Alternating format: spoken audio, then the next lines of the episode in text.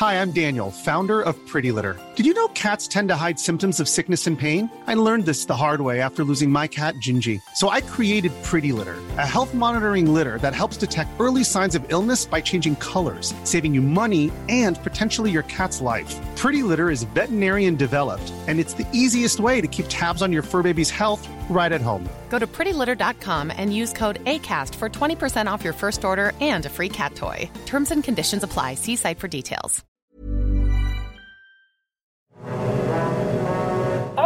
Por fin Enriqueta Basilio, recorre el tartán. La llama en su mano, está ávida por los juegos. La escalada comienza, Enriqueta cambiará el cómo ven a México fuera de sus fronteras. El pebetero le espera, la historia se escribirá en México. Por fin ha llegado, es tu momento, Enriqueta. El fuego arde en el Olímpico México 68. Que comience la fiesta, que comiencen los Juegos Olímpicos. Nosotros estuvimos ahí, 80 años contigo. Esto es leyenda. Periodismo en riesgo. Una aproximación a las amenazas que nublan el quehacer informativo. Presentado por la Sociedad Interamericana de Prensa.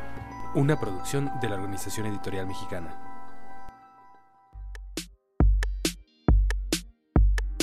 ¿Qué tal? Bienvenidos a una edición más de este podcast Periodismo en Riesgo, una emisión de la Sociedad Interamericana de Prensa para analizar el estado que guarda la libertad de expresión en el continente, el acceso a la información y sobre todo los riesgos que existen en una industria cambiante, que está cambiando de modelo de negocios, que está cambiando de audiencias, que enfrenta retos con las autoridades de cada uno de nuestros países. Eh, el día de hoy quisimos irnos mucho a la parte teórica y de revisión que eh, es necesaria en nuestros países respecto a la misión de los medios públicos, de los medios de Estado, respecto a la labor de los medios comerciales. Pareciera que cuando menos en el papel la diferencia es muy clara y sin embargo en los hechos pues existe la tentación de ponerlos a competir con emisoras comerciales de radio, de televisión, eh, de ponerlos a hacer cosas necesariamente aburridas, lo pongo entre comillas, porque como no son comerciales, pues hay que hacer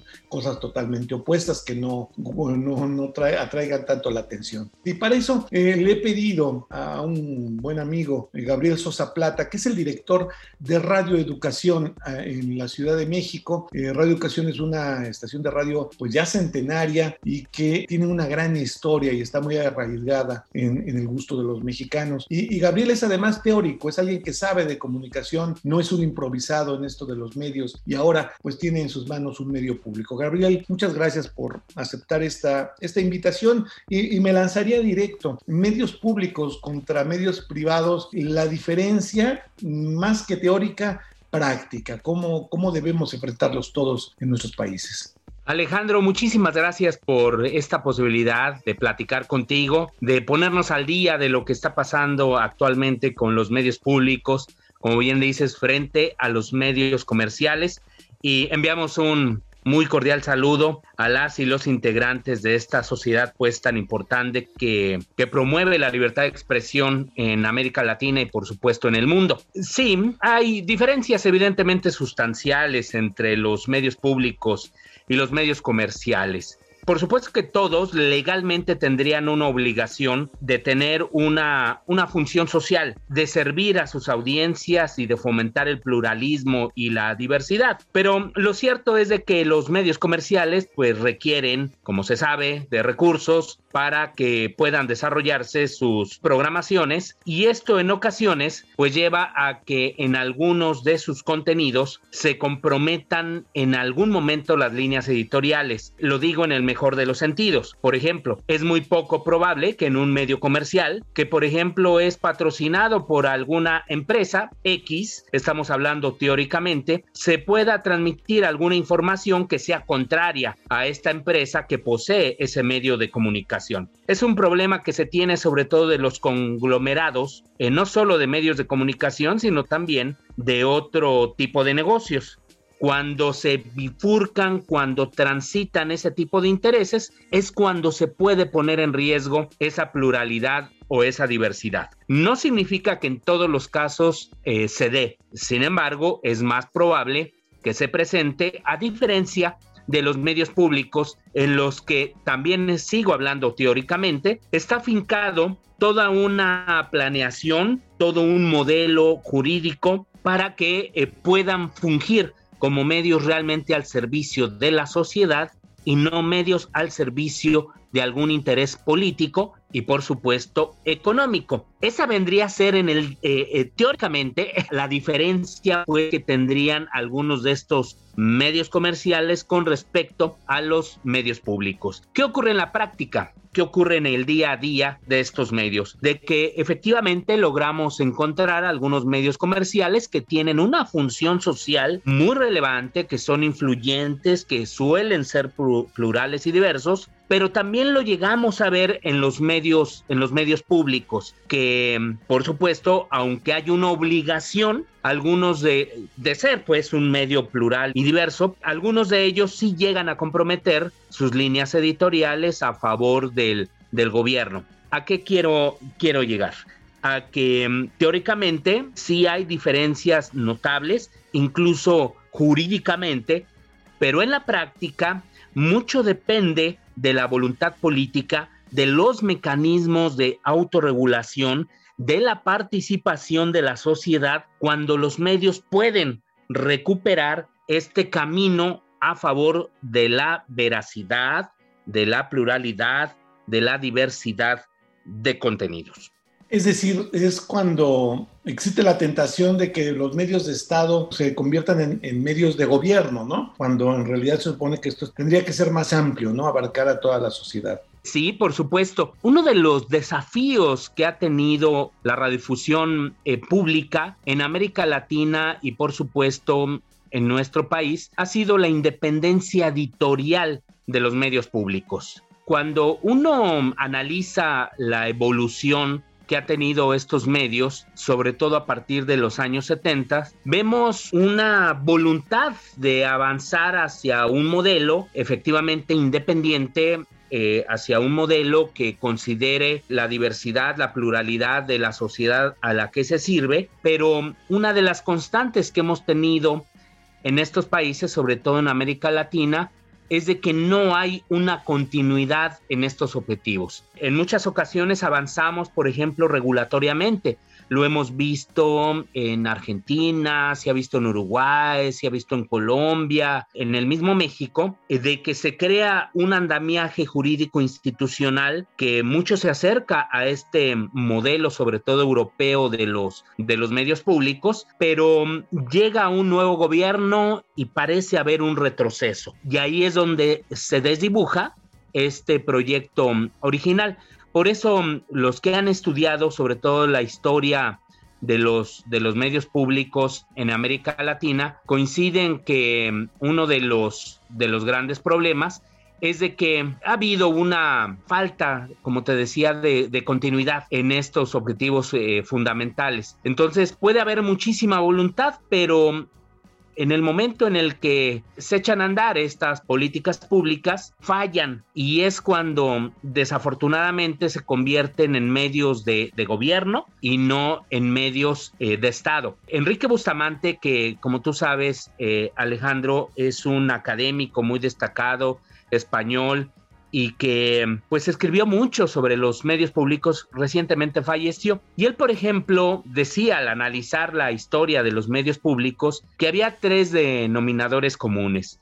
Uno ha sido su debilidad histórica y creciente. Como te decía, ha habido momentos de coyuntura en los cuales quizá parecen fortalecerse, pero en general han sido débiles frente a los, frente a los medios comerciales. Un segundo aspecto es de que han tenido una injerencia no solo del gobierno, sino también partidista del partido que domina en su momento pues la vida la vida pública y el tercer elemento ha sido que desafortunadamente dentro de lo que ha sido la la estructura, el andamiaje que de alguna manera establece el modelo de radiodifusión en, en un país, en una sociedad determinada, no se ha contado en muchos de estos países con autoridades independientes o bien han sido debilitadas por, la por las propias intromisiones estatales. Me refiero en este caso a, a los órganos reguladores de los medios de comunicación pues en general, incluido los medios públicos. Y esto ha sido, como te reitero, uno de los, de los grandes desafíos en la, en la región. No obstante, pues de que ya hay un largo camino sobre los aspectos que deberían eh, cumplir los medios públicos en la, en la sociedad. Y me refiero, por ejemplo, a las directivas que ha establecido la Comisión Europea en diferentes momentos de derechos humanos para lo que es la gobernanza de los medios públicos, las recomendaciones que se han hecho en la Organización de las Naciones Unidas y la UNESCO de cómo deben funcionar los medios públicos. Es decir, hay mucho avance en ese terreno y efectivamente mucho de esto se ha reflejado en América Latina, pero en la práctica nos encontramos con varios problemas. Muchas veces he escuchado la expresión en México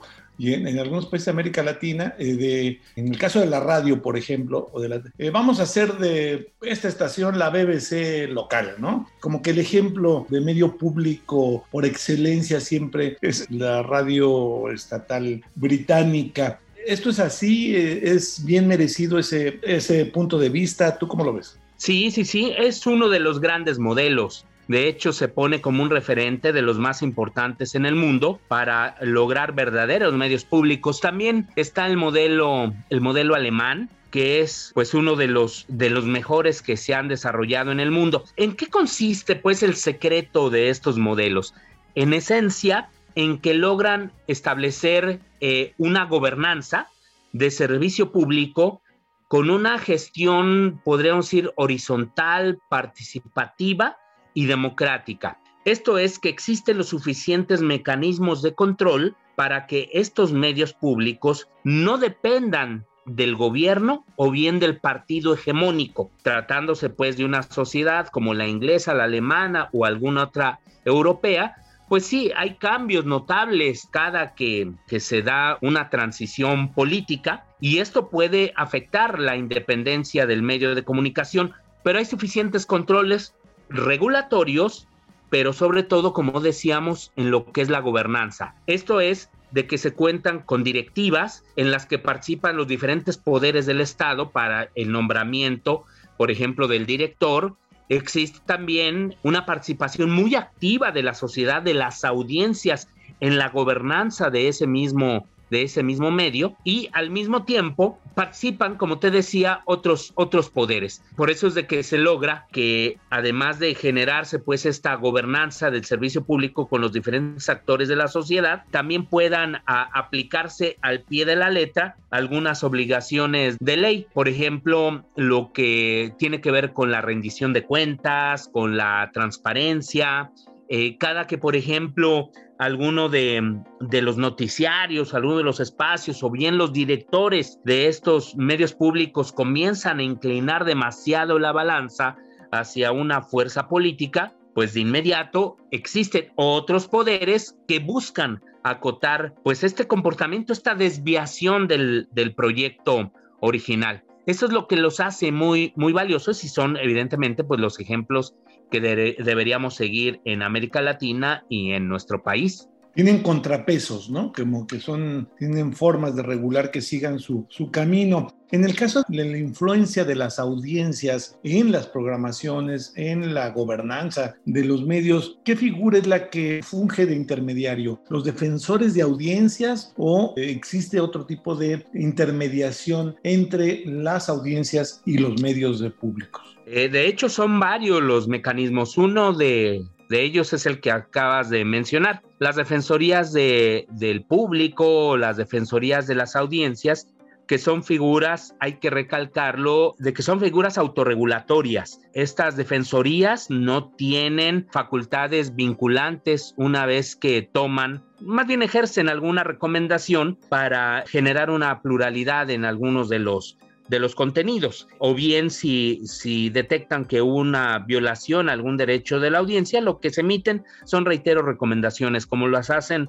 los organismos de, de derechos humanos. Hay también, por ejemplo, comités de redacción o consejos de redacción que se encargan de lo mismo, ¿no? De velar por esa independencia editorial, eh, por preservar la ética, por ser tutores de los códigos de ética. Ahí, eh, si bien es cierto que en muchas ocasiones no participan las audiencias, pueden llegar a, hacerlo. Eh, tú recordarás en el caso, por ejemplo, eh, del periódico Reforma, que sus consejos editoriales de las diferentes secciones contaban con una participación tanto de, directivos, pues, de, de este medio de comunicación, como a su vez también de eh, actores representativos de la, de la sociedad. Cuando esto lo trasladas también a los medios electrónicos, eh, por supuesto que, que, pueden llegar a tener una influencia todavía mucho mayor, sobre todo considerando que algunos de estos medios electrónicos, radio o televisión, tienen una cobertura todavía mucho más relevante. Pero además,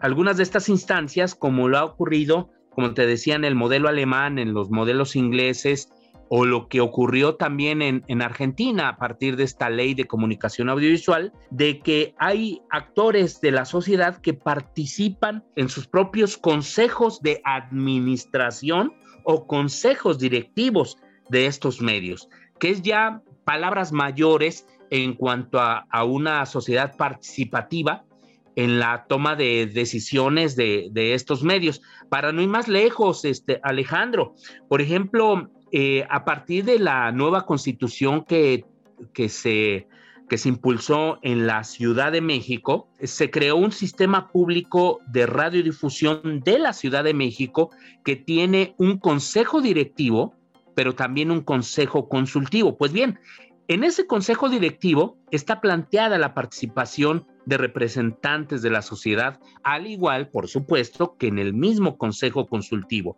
El consejo consultivo como una instancia de orientación, de recomendación y un consejo directivo que participa directamente en la toma de decisiones de este medio público. Recientemente, aquí en la Ciudad de México, se lanzó la convocatoria para este consejo consultivo y en algún momento se tendrá que conformar, integrar este consejo directivo de este sistema de reducción de la Ciudad de México. Pues bien, ese modelo, por ejemplo, que se adoptó en la Ciudad de México, está basado en las experiencias fundamentalmente eh, del modelo alemán y en parte del modelo inglés. O sea que es posible la participación de la sociedad de una manera no solo pues consultiva, de que pueden emitir quizás algunas recomendaciones sugerencias, sí, sí puede ocurrir eso, pero también esto es una participación mucho más importante todavía, por lo que te decía, eh, van a tomar las decisiones o van a participar en las decisiones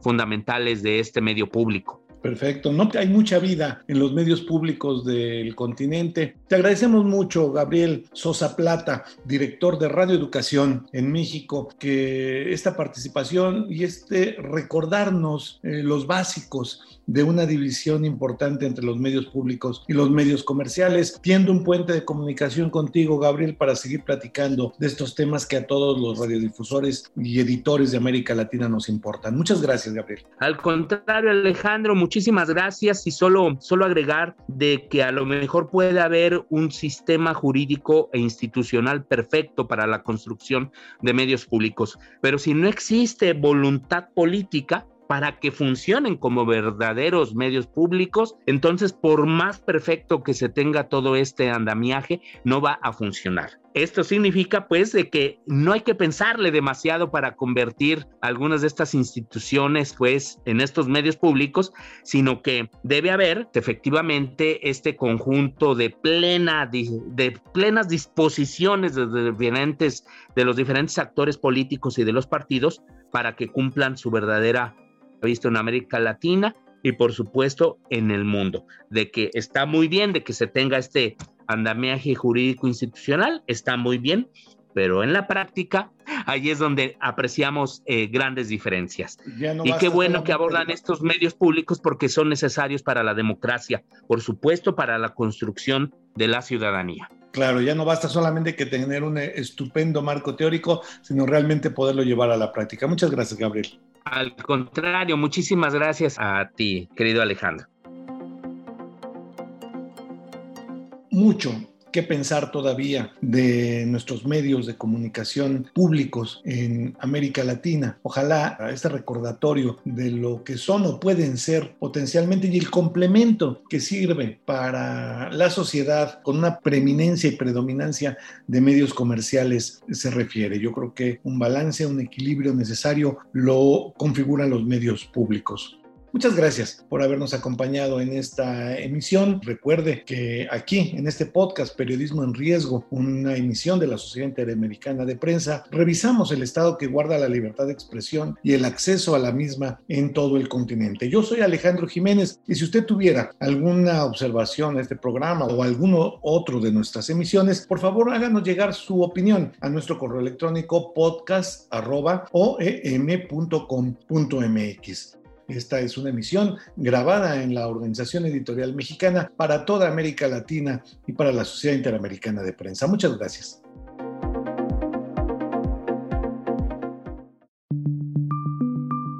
Esta es una producción de la Organización Editorial Mexicana.